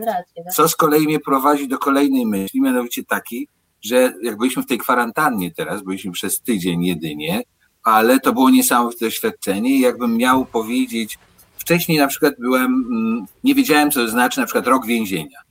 Po prostu nie wiedziałem, e, teraz wiem co to znaczy tydzień, tydzień więzienia własnym domu i wiem, jak to jest straszna kara. Tak? To jest po prostu niewyobrażalna kara, więc jakby doświadczenie tego, co to może znaczyć do, dożywocie albo 25 lat więzienia, prawda, to przestało być aż taką abstrakcją. Takie rzeczy, których się dowiedziałem. A co do tych cytatów, wiesz, to ja może nie mam jakiegoś specjalnego takiego cytatu z tej książki, bo tam jest rzeczywiście dużo, na przykład o tym dobru, pięknie i tam jest dobro, piękne i to, jeszcze te trzy, coś jakaś trzecia Prawda jest taka, chyba. coś mhm. Chyba prawda, właśnie. Prawda. Tak. No, to chodzi o takie, że jakby doświadczenie tego, o tej takiej właściwie no, sile tej naszej wyobraźni, czy też takiej magii, która nas odrywa właśnie od tego, co powiedzieliśmy wcześniej, od tego wiszenia na włosku, że można w zasadzie tak się wznieść i polecieć nie wiadomo gdzie, czyli ta właściwie sztuka, która dzisiaj jest czasami taka bagatelizowana na przykład poprzez e, ilość pieniędzy, które posiada Ministerstwo Kultury i tak dalej, i tak dalej że jak to jest istotna sprawa, tak? Może nawet ważniejsza czasem niż każda inna, bo trzeba pamiętać o tym, że w czasie pandemii ludzie przestali chodzić do lekarzy, bo się bali, że wyjdą stamtąd z gorszymi rzeczami niż przyszli, prawda? Więc to może też o to chodzi. Dla mnie też y, w pewnym stopniu zaskakująca była informacja dotycząca mm, takiej potrzeby pomocy psychologicznej. E, podobno taka terapia e, oferowana osobom tuż po tym, kiedy doświadczyły traumy, zresztą Agnieszka rozmawiacie z jedną z rozmówczeń na temat tego, czy to doświadczenie pandemii możemy już zakwalifikować jako traumę. I faktycznie w wielu przypadkach tak, bo to jest coś, co kompletnie rujnuje jakieś takie wewnętrzne bezpieczeństwo wielu osób. E, I podobno taka terapia oferowana zaraz, w tym samym momencie w zasadzie, kiedy to się dzieje, powoduje, że część osób może mieć jeszcze więcej problemów i że taka mm, natychmiastowa pomoc może być antyskuteczna. Przyznam, że dla mnie to było zaskakujące, że często dużo bardziej pomocne jest przejście przez ten trudny okres z tym, co mamy sami w sobie, a potem dopiero wkroczenie specjalisty. Szczerze mówiąc, o tym wcześniej nie wiedziałam. Tak, ale tutaj są ważne rzeczy, żeby to rozróżnić. Znaczy to, o czym ty teraz mówisz, to są konkretne jakby badania, które były przeprowadzone na osobach, które doświadczyły traumy w sensie katastrofy, na przykład, nie wiem, przeżyły jakiś wypadek samochodowy, albo były świadkiem takiego zdarzenia, albo zostały napadnięte. I były takie badania robione, które pokazywały, że natychmiastowa pomoc psychologiczna udzielona takiej osobie tuż jakby po tym wydarzeniu, często je destabilizuje, że one na przykład potrzebują, nie wiem, tam kilku dni, żeby jakoś sobie to opracować psychologicznie. Czasem się to udaje, czasem nie, ale jakby że nie jest potrzebne wejście natychmiast w terapię, że trzeba jakby zdać się na tak zwane zasoby tej osoby, która mhm. była takiemu doświadczeniu poddana. Natomiast drug, inną rzeczą jest to, czego doświadczamy teraz. To, czy to jest trauma, czy nie jest trauma, będziemy mogli ocenić, jak mówią psychologowie, dopiero za jakiś czas bo to jest jeszcze za wcześnie. Będziemy mogli za jakiś, nie wiem, rok pewnie mówić o tym i pewnie to też będzie kwestia jednostkowa, indywidualna. No już teraz na pewno mówi się o tym i, i takie są badania, o których mówi profesor Simon Wesley, z King's College w Londynie i też mamy taką rozmowę w tej książce, e, który, który razem z zespołem zestawił badania nad różnymi e, epidemiami, które miały miejsce w, świecie, między innymi SARS, MERS, też Ebola. Jakby badano osoby pod względem kondycji psychicznej. No i tam za każdym razem okazywało się, że przyrastało osób z różnymi zaburzeniami i depresyjnymi, i lękowymi i tak dalej. I te przewidy, przewidywalność do tego, co będzie miał, jakie reperkusje ta pandemia będzie miała teraz, są podobne. E, dzisiaj nawet czytałam taki, jeszcze nie skończyłam go czytać, dopiero zaczęłam czytać taki bardzo ciekawy tekst w The Atlantic, amerykańskim dwumiesięczniku, który mówi o tym, no, że znacznie pogorszyła się kondycja Amerykanów. Jakby ta pandemia też bardzo w nich uderzyła. E, przepraszam, źle się przesuwam, bo jest lustrzane. Skoro powiedziałaś Agnieszko o Amerykanach, to ja jeszcze... I skoro wspomniałaś o Amerykanach, to dla mnie też y, bardzo taki poruszający był moment, kiedy w książce Niepewność rozmowy o strachu i nadziei pojawia się y, Juliana Holt Landstand i ona mówi między innymi o tym, że 42 miliony Amerykanów powyżej 45 roku życia jest chronicznie samotnych i kolejna liczba, która zrobiła na mnie e, no, ogromne wrażenie i napawa po prostu smutkiem, że 30% Australijczyków twierdzi, że nie ma ani jednej zaufanej osoby w swoim życiu. E, I to jest jakby punkt wyjścia do w ogóle e, rozmowy na temat e, samotności. Teraz to poczucie osamotnienia jest jeszcze bardziej potęgowane. I bardzo ciekawy jest też wątek Aga waszej rozmowy mm, na temat tego, co się stało, kiedy w Stanach upowszechniły się smartfony.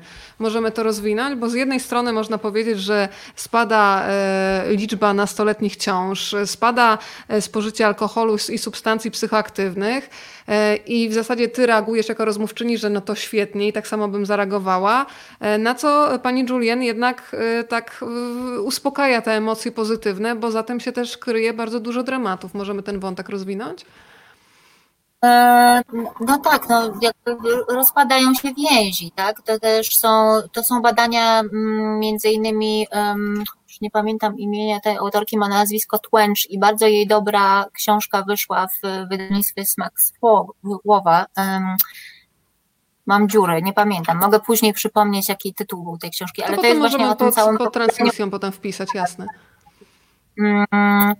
Mm, to jest o, o, tym całym pokoleniu, które jakby u, w cudzysłowie urodziło się ze smartfonami w ręku, prawda? To, um, ale ja jednocześnie to teraz mówiąc o tym, zaprzeczam temu, co mówiłam wcześniej, no jakby, że to jest też to pokolenie, dla którego te więzy jednak są ważne. Natomiast no tu wiadomo, że są różni ludzie młodzi, różnie się te proporcje rozkładają. No badania mówią o tym, że rzeczywiście mm, jest, i, jest więcej osób samotnych wśród osób młodych, tych najmłodszych i więcej osób z problemami różnymi depresyjnymi i na pewno jakby rozpowszechnienie internetu i taka łatwa dostępność jakby nie pomaga w tym, żeby sobie lepiej z tą samotnością radzić, czy wręcz przeciwnie, narastają takie tendencje jakby alienujące, izolujące, Depresja i samobójstwa, które też są też przerażające, że ten współczynnik samobójstw wśród młodzieży niestety rośnie.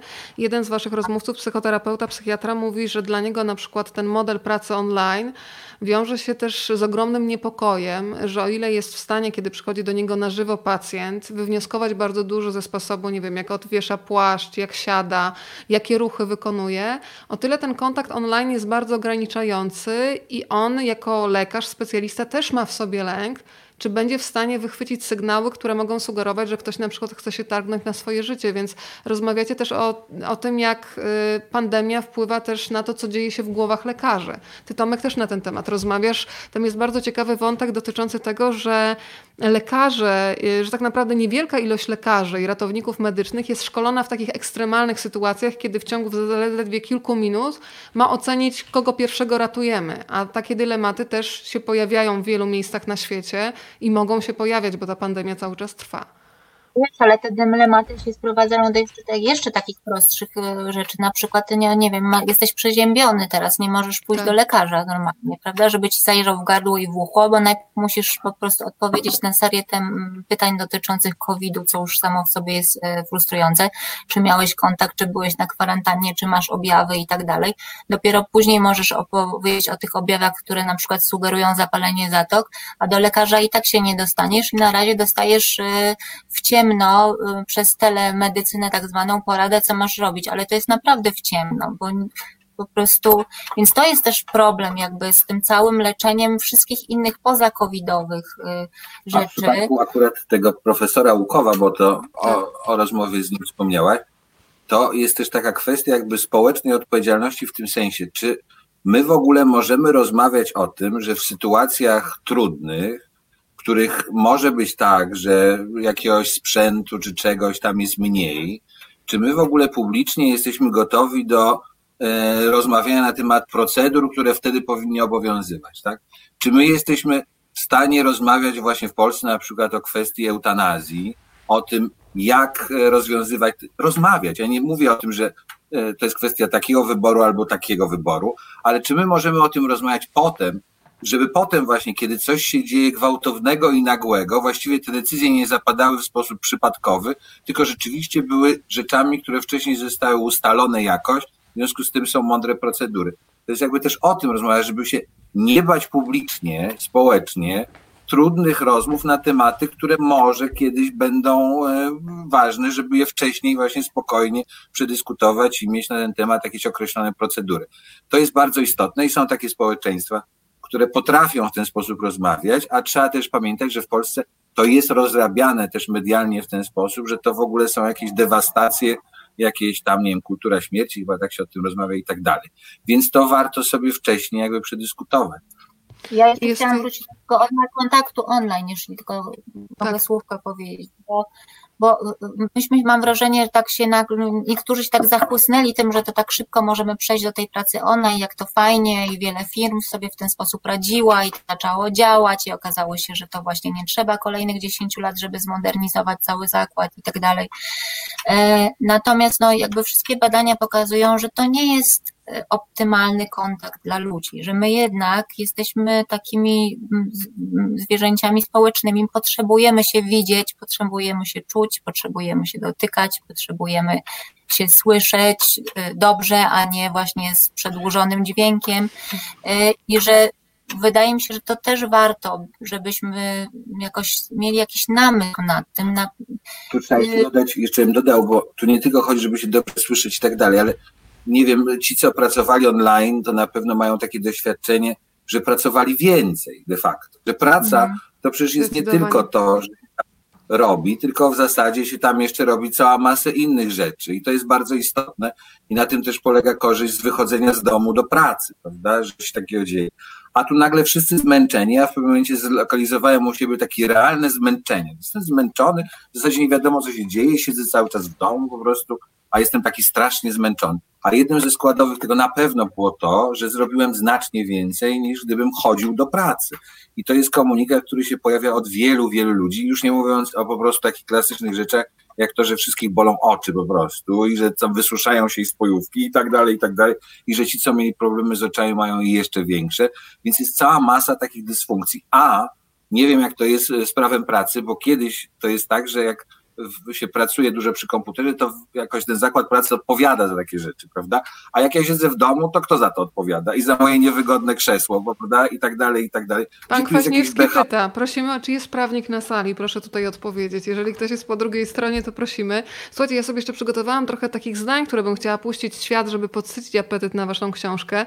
Trochę takich wytycznych dotyczących też zdrowia psychicznego, bo Agnieszka słusznie też zauważa, że dostajemy bardzo dużo takich instrukcji mycia rąk, zakładania maseczek, wszystko, co dotyczy jakby tej naszej zewnętrznej warstwy.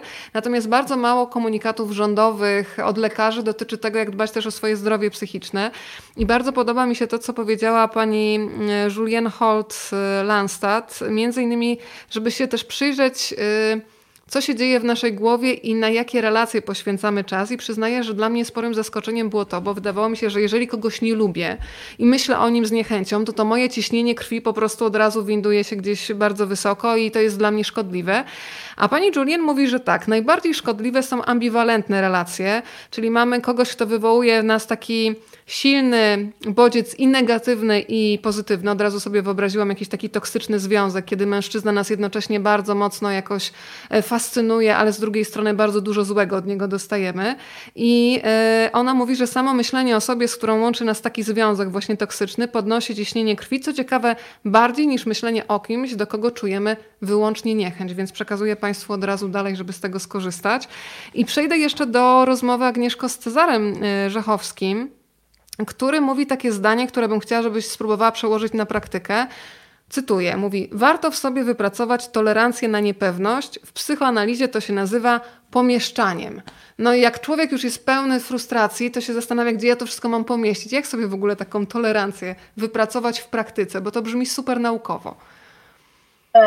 Wiesz co, nie umiem ci odpowiedzieć na to pytanie ponieważ poniosłam absolutną porażkę w ostatnim miesiącu na tym polu i bardzo bym chciała też y, znać odpowiedź.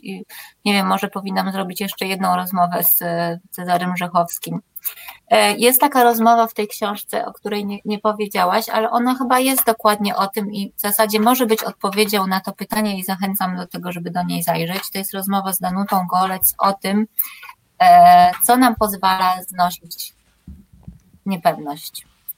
I ona mówi, może na zachętę powiem, że to jest coś, co jeden z, z poetów Keats nazwał zdolnością negatywną, czyli zdolnością właśnie do powiedzenia tego e, nie wiem, które ja przed chwilą powiedziałam. Znaczy nie na wszystko musimy znać odpowiedź i może czasem umiejętność pobycia z tym nie wiem i z tym, e, no właśnie z tą niepewnością i z tym, że nie na wszystko się znajdzie od razu rozwiązanie i że trzeba tego poszukać, a czasem poczekać, a czasem po prostu um, się zatrzymać, że może to jest jakaś wartość też. Ale to jest też to, co ty Weronika powiedziałaś. Ty mówiłaś o jakiejś takiej metodzie, że gdzieś tam mówisz jakiemuś meblowi, tak? Mówiłaś, że coś mówisz jakiemuś meblowi i wtedy Jakiemu meblowi? Tak? Pieskowi opowiadam. Ty to, to, to, do tych zwierzątek masz naprawdę podejrzany stosunek, Tomek. To musisz, Agnieszka, musisz z nim przepracować tę kwestię chyba.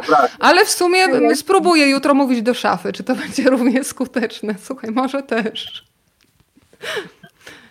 Słuchajcie, to ja jeszcze chciałam powiedzieć o tym, że Cezary Rzechowski daje trochę rad, bo on mówi między innymi o czymś takim, co ja sobie tutaj tak roboczo napisałam, detoks informacyjny, żeby nie nasiągać tymi, nie nasiągać tymi informacjami bez przerwy. E, Agnieszka z kolei ty mówisz o takiej też metodzie, którą mi się zdarza stosować, e, chociaż czasami mam takie poczucie wstydu, że ja nie wiem, czy to jest dobre, że ja sobie myślę, że inni mają gorzej, więc ja nie mam tak źle, ale mówisz, że kiedy czujesz frustrację taką dużą, to zamieniasz tą frustrację na współczucie bo zaczynasz myśleć na przykład o ludziach, którzy doświadczają izolacji od lat, kiedy jeszcze nikt nie mówił o pandemii koronawirusa, bo na przykład, nie wiem, poruszają się na wózku e, i dopiero sama to e, wiem z doświadczenia, że kiedy mój tato od kilku lat jeździ na wózku, dopiero zaczęłam zauważać, jak cholernie, przepraszam za słowo, ale już takie mi przyszło tutaj mocne, emocjonalne do, e, do głowy, jak bardzo miasta są zamknięte na ludzi z jakąkolwiek niepełnosprawnością, bo dopiero teraz, mając jakby bliski przykład, zauważam, jak miasto zamyka i wyklucza. E, I to też jest chyba taki jedna z, jeżeli już tak jak mówiłaś, nie lubimy mówić o plusach pandemii, że wychodzimy z tej własnej perspektywy i zauważamy, że są tysiące ludzi, którzy w izolacji żyli przez lata jeszcze przed pandemią, prawda? ja już chciałam o tym powiedzieć, jak Tomek mówił o tym, że tam przez tydzień siedzieliśmy w domu, jak to straszne, to właśnie chciałam powiedzieć, że no indywidualnie z różnych powodów innych, nie tylko w związku z tym, że byliśmy zamknięci, tak to było bardzo trudne doświadczenie, ale rzeczywiście w takiej sytuacji zamknięcia jest, jak powiedziałaś, tysiące ludzi na świecie z bardzo różnych powodów. I też myślę, że ta pandemia, jeżeli byśmy chcieli, chociaż na dłuższą metę, moim zdaniem, to jest nie do utrzymania, no uwrażliwia nas na innych po prostu, na przykład na osoby samotne. Jak myślę, że bardzo jest, jest znacznie łatwiej sobie wyobrazić, jak trudno jest osobom samotnym przejść przez coś takiego trudnego, tak trudne doświadczenie, jakim jest pandemia. Gdybyśmy jej nie doświadczyli, no jakby te, w teorii bardzo trudno sobie to wyobrazić. Ja tu tylko dodam taką obserwację malutką. Po tym, jak już się skompromitowałem, to mam nadzieję, że to nie będzie takie dramatyczne. Moja szafa słucha cię z uwagą. Słuchaj, chodzi o coś, co na przykład zamknięci w tej e, kwarantannie, to jest bardzo istotna taka rzecz praktyczna. To bardzo wiele osób nam e, proponowało, że zrobi nam zakupy, co rzeczywiście tak. było niezwykle przyjemne. Natomiast powstał problem, e, no, że chcielibyśmy też, żeby ktoś nam wyrzucił śmieci, prawda? I tu mhm. jakby nie było rzeczywiście takiego pomysłu. Ja sobie zanotowałem to w swoich jakby takich rzeczach. Gdyby ktoś ze znajomych wylądował w kwarantannie, to zaproponuję mu, żeby mu wyrzucał śmieci. A z kolei z naszej strony zadzwonienie do kogoś, żeby wiesz co, no może byś wpadł i tak zabrał śmieci, też rzeczywiście nie było, nie było łatwe. A to troszeczkę rezonuje, znaczy mówi o tym, co ty opowiedziałeś, że nie tylko chodzi o to, że są ludzie, którzy jakby nie, nie jesteśmy świadomi, czego oni nie mają, czy też co im zabieramy, to jeszcze są rzeczy, których nie jesteśmy świadomi, które są im potrzebne, tak? Więc to są, jakby, jak ktoś będzie w kwarantannie, to pamiętajcie, trzeba mu wyrzucać śmieci. I to jest konkretny krok, który sobie teraz, jak Państwo znają kogoś, kto jest w kwarantannie, trochę takich znajomych naprawdę sporo osób jest, ja przynajmniej znam, to faktycznie chyba o takie konkrety trzeba e, zapytać, zamiast e, tylko sugerować, że jakby co to dzwoń, bo wiadomo, że trudno podnieść ten telefon i powiedzieć wynieś mi te śmieci, tak jak powiedziałeś. Jest, według statystyk jest 85 tysięcy osób w Polsce, prawda? Nie jest mała grupa. Mnie bardzo ciekawi, w jakiej oni są kondycji psychicznej. Rozumiem, że część osób to są te, które są zdiagnozowane i są chore na COVID, po prostu chorują w domu. Część osób pewnie miała kontakt z zakażonymi, tak jak my, czeka wyniki testów, ale to jest bardzo ciekawe doświadczenie. Mnie też bardzo interesuje, jakby jaka będzie kondycja osób, które przechorowały przez tą chorobę, bo wcale nie jest łatwo jakby później wyjść do społeczeństwa i powiedzieć byłem chory, bo to się spotyka z bardzo różnymi reakcjami. Więc to, ta pandemia przynosi nam całe mnóstwo jakby nowych zupełnie doświadczeń, nowych reakcji, nowych jakby mm, zachowań. A na jakim etapie, Agnieszka, wy jesteście? Bo ja u siebie rejestrowałam coś takiego, że na początku faktycznie zamknęłam się w domu i traktowałam to jako straszne więzienie i ograniczenie, a kiedy trochę poluzowano te restrykcje i można było wyjść do ludzi, to zauważyłam y, u siebie drugi niepokojący stan, że w tym kokonie takiego własnego domu zaczyna mi być bezpiecznie i że zaczynam się bać ludzi. Mało tego, że jak y, były ten marzec szczególnie, który był taki bardzo E, opresyjny, że ja naprawdę zaczęłam zmieniać e, stronę chodnika, kiedy widziałam człowieka nadchodzącego z drugiej strony i szczerze mówiąc, no to też jest takie przerażające, że widzę już w sobie, że drugi człowiek, którego mam ochotę straszną przytulić i to jest chyba takie moje doświadczenie, że uświadomiłam sobie, jak bardzo dotykową istotą jestem, jednak powoduje już dystans. Ja już widzę, że y, reaguję w kompletnie inny sposób na człowieka, który zawsze był i jest dla mnie ważny. I, jak to u was wygląda po, po tej kwarantannie? No Pozdrawiamy ja... małżonka w każdym razie, Tomka. Ja nie chcę tutaj wchodzić w jakieś tutaj właśnie, nie wiem, zwierzenia za głębokie, bo jakby nie, nie, nie, nie, nie, nie lubię tego publicznie robić, ale no mnie bardzo ten czas poturbował, bardzo i jestem jakby na prostej, wychodzącej z jakiegoś bardzo dużego dołka.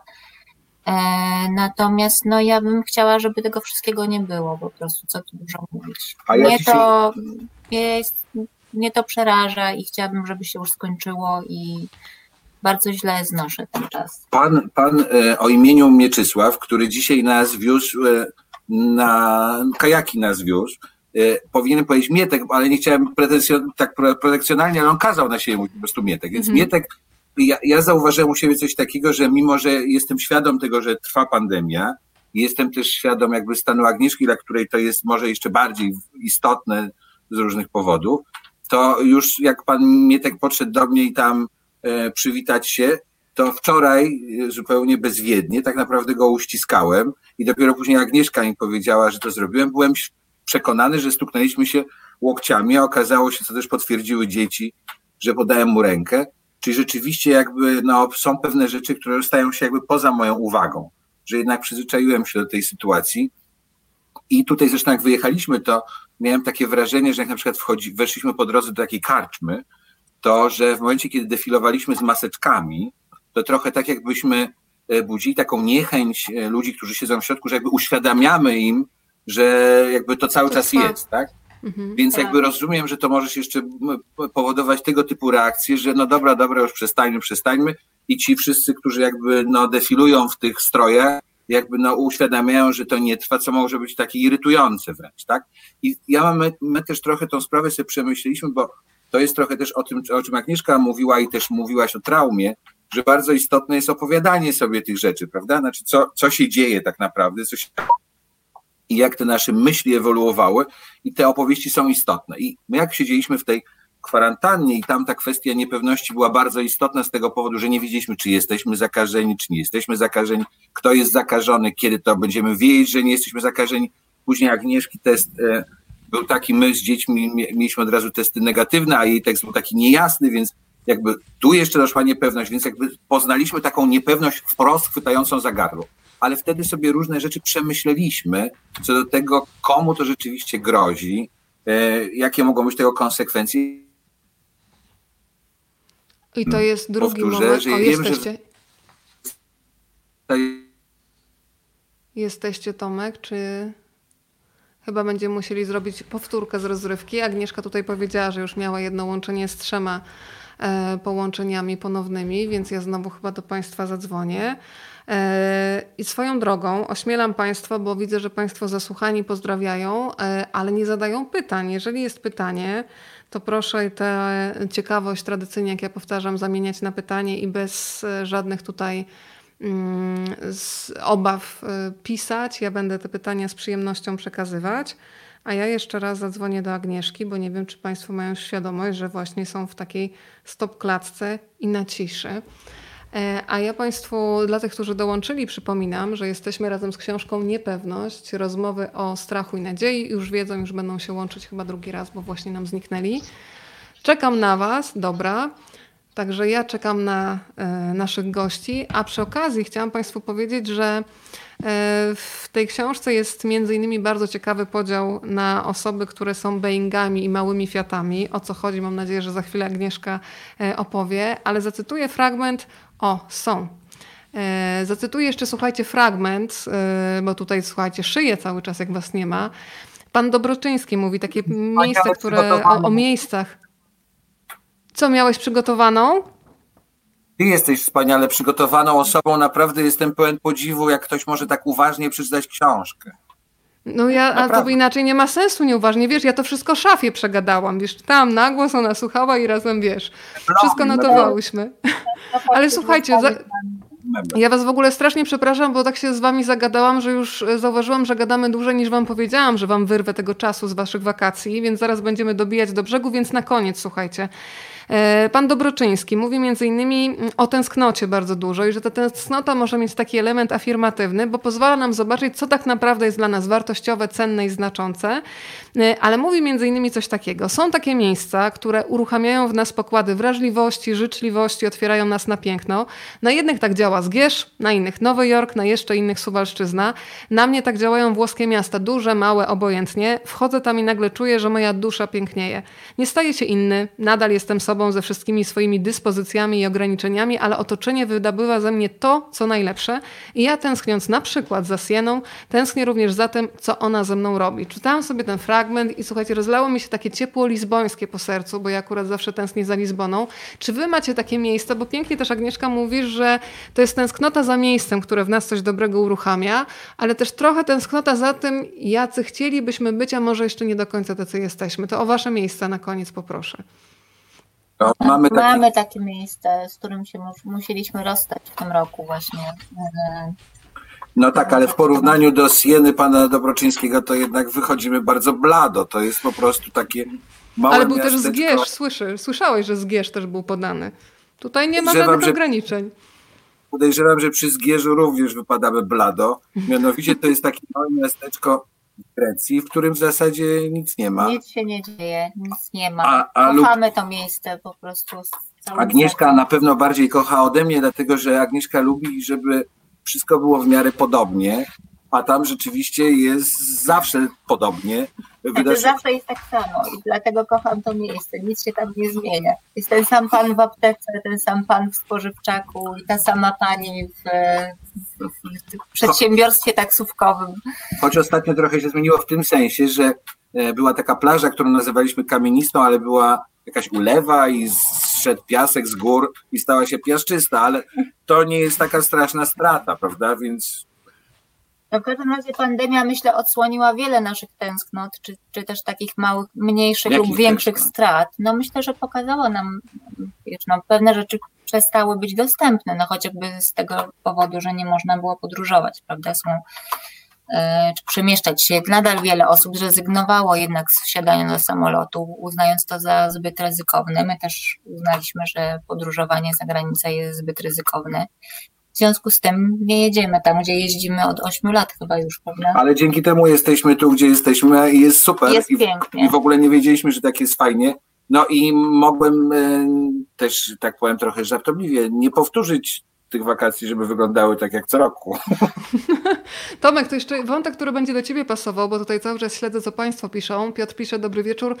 Gdyby nie lęk przed śmiercią, wszystkie religie byłyby bezużyteczne. Czy mają Państwo wrażenie, że w naszej katolickiej kulturze jest bardzo mała akceptacja śmierci, bo ten lęk jest spajany jest nam na wczesnym etapie rozwoju, co gorsze pozostawiony bez przepracowania? Tomek, pamiętam, że w jednej z Twoich rozmów był taki wątek, że e, właśnie ci, którzy mają jakby w, w odwodzie religię, są w trochę lepszej sytuacji, no bo mają jeszcze jakąś nadzieję na coś więcej, prawda? Albo w gorszej, z tego co znam się na religii. Albo sąd. No właśnie, bo tam e, jak rozrabiałeś, to później dopiero masz przerąbane, prawda? Więc rozumiem, że mogą się bać albo się nie bać. E, W każdym razie rzeczywiście jest jakaś obietnica metafizyczna.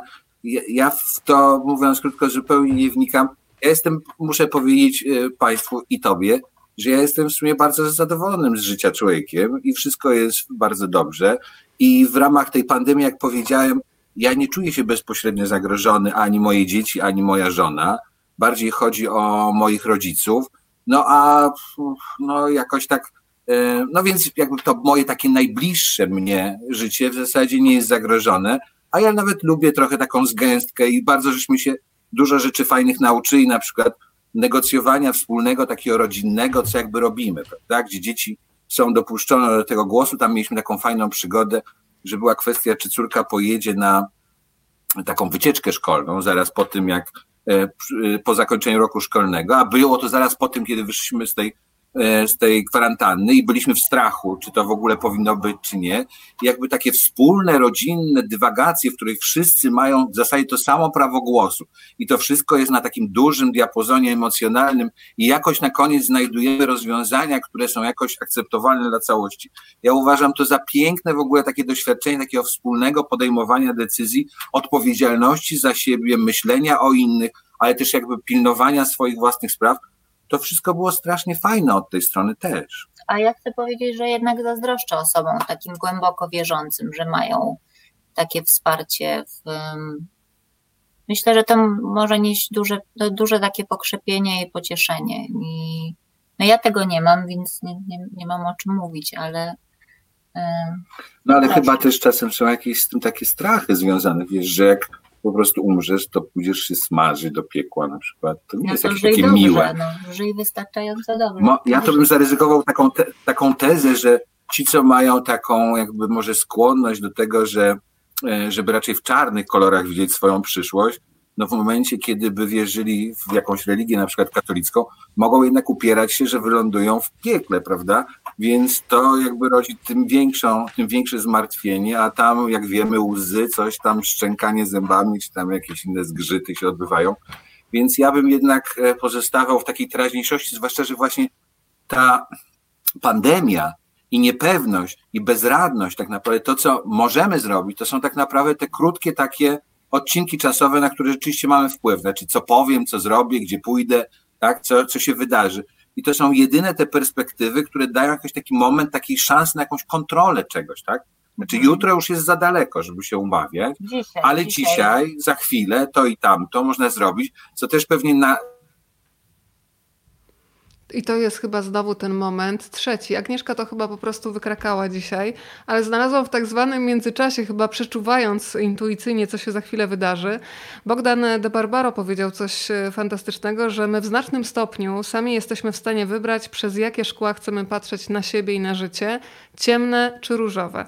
To oczywiście pewne uogólnienie, ale prawdą jest, że sami możemy sobie boldować, uwyraźniać albo te sprawy, które nas budują, albo te, które nas e, krzywdzą i powiedział takie piękne zdanie, że mamy w sobie wersję nadziejową i beznadziejową, tylko że niektórzy z nas y, sięgają wyłącznie po tę drugą i terapia polega między innymi na tym, żeby uzyskać dostęp do tej wersji nadziejowej. Tutaj pana Bogdana de Barbaro w tak zwanym międzyczasie, słuchajcie, jeszcze y, cytowałam. Agnieszka, chyba wykrakałaś te trzy połączenia po prostu zerwane. To jest chyba znak tam z nieba, że, że powinniśmy powoli zbliżać y, do brzegu. Na koniec szczerze, co wam dało też doświadczenie pisania tej książki w warunkach też zamknięcia i izolacji, E, kiedy wyobrażam sobie, że zazwyczaj napiszecie jednak e, w osobnych przestrzeniach, e, nie biegają gdzieś pomiędzy dzieci i ta codzienność gdzieś tak nie skrzeczy, to było trudniejsze niż zazwyczaj Agnieszka i Tomek, czy paradoksalnie też przepracowywaliście trudne dla siebie emocje i to było coś jak pisanie dziennika uczuć? Wiesz co, no ja w czasie pandemii, znaczy nadal ustaliliśmy na początku, że pandemia wciąż trwa, ale w tym czasie takim najgorętszym od marca do, do końca maja, do początku czerwca w zasadzie nie robiłam rozmów na inny temat, zajmowałam się tylko tym. Nie dlatego tylko, że uważałam, że to jest jakby temat bieżący z mojego dziennikarskiego obowiązku to wynika. Jakby chcę, chciałabym przybliżyć ludziom ich emocje, żeby lepiej rozumieli, co się z nimi dzieje, jakieś mechanizmy i tak dalej, ale sama też miałam taką potrzebę i mnie te rozmowy też na tamtym etapie dawały więcej wglądu w to, co się z nami dzieje i przez co przechodzimy i też mniejsze poczucie osamotnienia, że to tylko ja tak mam, bo też wiele osób tak ma. E, więc to było dla mnie ważne. A jeżeli chodzi o takie technikalnia pracy razem w małym pomieszczeniu z dziećmi, to wiesz co, my mieliśmy takie doświadczenia wcześniej, no bo jesteśmy osobami, które też dużo pracują w domu, w bardzo dziwnych porach i też jednocześnie gotując obiad i jednocześnie pomagając dzieciom lekcjach na przykład, więc mieliśmy taką praktykę wcześniej, więc to nie było tak, że oczywiście tej pracy było znacznie więcej w tym czasie i ta zgęstka była jeszcze większa i rzeczywiście niemożność wychodzenia z domu była trudna, ale to nie było tak, że to było kompletnie zaskakujące jakby doświadczenie dla nas. Tak jest. Mamy takie otwarte, że jak coś nas niepokoi, czy tam boli, czy coś, czy chcemy po prostu coś więcej wiedzieć, na przykład z fizyki kwantowej, to zawsze możemy namówić redakcję, żeby nas wysłała na wywiad do jakiegoś tam profesora, żeby on nam wyjaśnił i to jeszcze wiesz, na specjalnych zajęciach, korepetycjach osobistych, prawda, tak żebym zrozumiał, więc to jest komfort i rzeczywiście jest tak, jak Agnieszka mówi, że już wcześniej mm, tak funkcjonowaliśmy, zresztą polecamy taki układ, jak ludzie się nie mogą dogadać, kto ma tam gotować, kiedy i tak dalej, to najlepiej podzielić się dniami, że w czwartek ty, w piątek ty, w sobotę ty i tak dalej i wtedy jakby ten problem odpada. A jeszcze kończąc tą myśl, już żegnając się, bo nie tak. wiadomo, czy nas znowu nie, nie wytnie. Nasz wypadek bardzo, już się pożegnajmy i bardzo dziękujemy wszystkim którzy nas słuchali, oglądali i wytrzymali te zerwane połączenia. Tak. Ja chciałem powiedzieć, że nie warto jakby odkładać na później powiedzenie komuś, że jest tam ważny, fajny i sympatyczny, bo tego później może nie być, tak? Po prostu.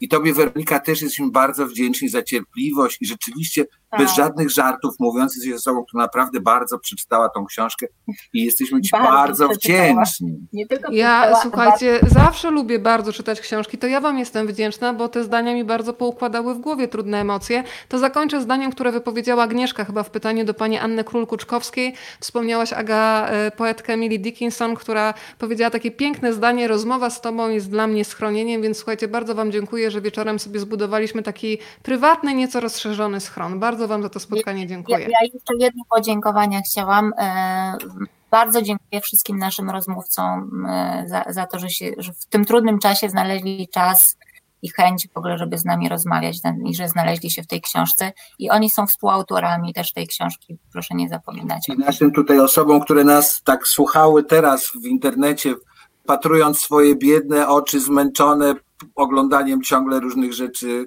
w internecie i tak dalej. I tak są te zalecenia, żeby czasem jednak patrzeć gdzieś daleko. Popatrzcie w naturę, one naprawdę... Albo w noc, bo w noc nie wiadomo jak jest blisko, często nawet obok nie widać, więc w noc. Ale to jest też jeszcze jedno schronienie, poza pięknem i poza innymi ludźmi, bo ten wątek się też przewija w tej książce, że inni ludzie są naprawdę ogromnym wsparciem, to jeszcze natura i naprawdę jeżeli macie możliwość popłynięcia na spływ albo pójść na spacer, to róbcie to, nie, nie żałujcie sobie, naprawdę, da wam to siłę do tego, żeby zmierzyć się z tym, co robisz będzie religijne chyba. Robisz chyba tak. Agnieszka Jusewicz i Tomek Kwaśniewski, Państwo piszą, że to bardzo krzepiąca rozmowa była, więc bardzo Wam dziękuję. I Tomek, idę wyprowadzić moją szafę na spacer i po drodze jej trochę opowiem o emocjach, dobra? Mebel. Tak. Bardzo dziękujemy, cudowny wieczór. Dziękujemy Ci Dobrej bardzo. Dobrej nocy, bardzo Wam dziękuję. Do zobaczenia i dziękuję wszystkim, którzy dzisiaj byli razem z nami w tym prywatnym schronie. Do zobaczenia. Tak, dziękujemy. Dziękujemy.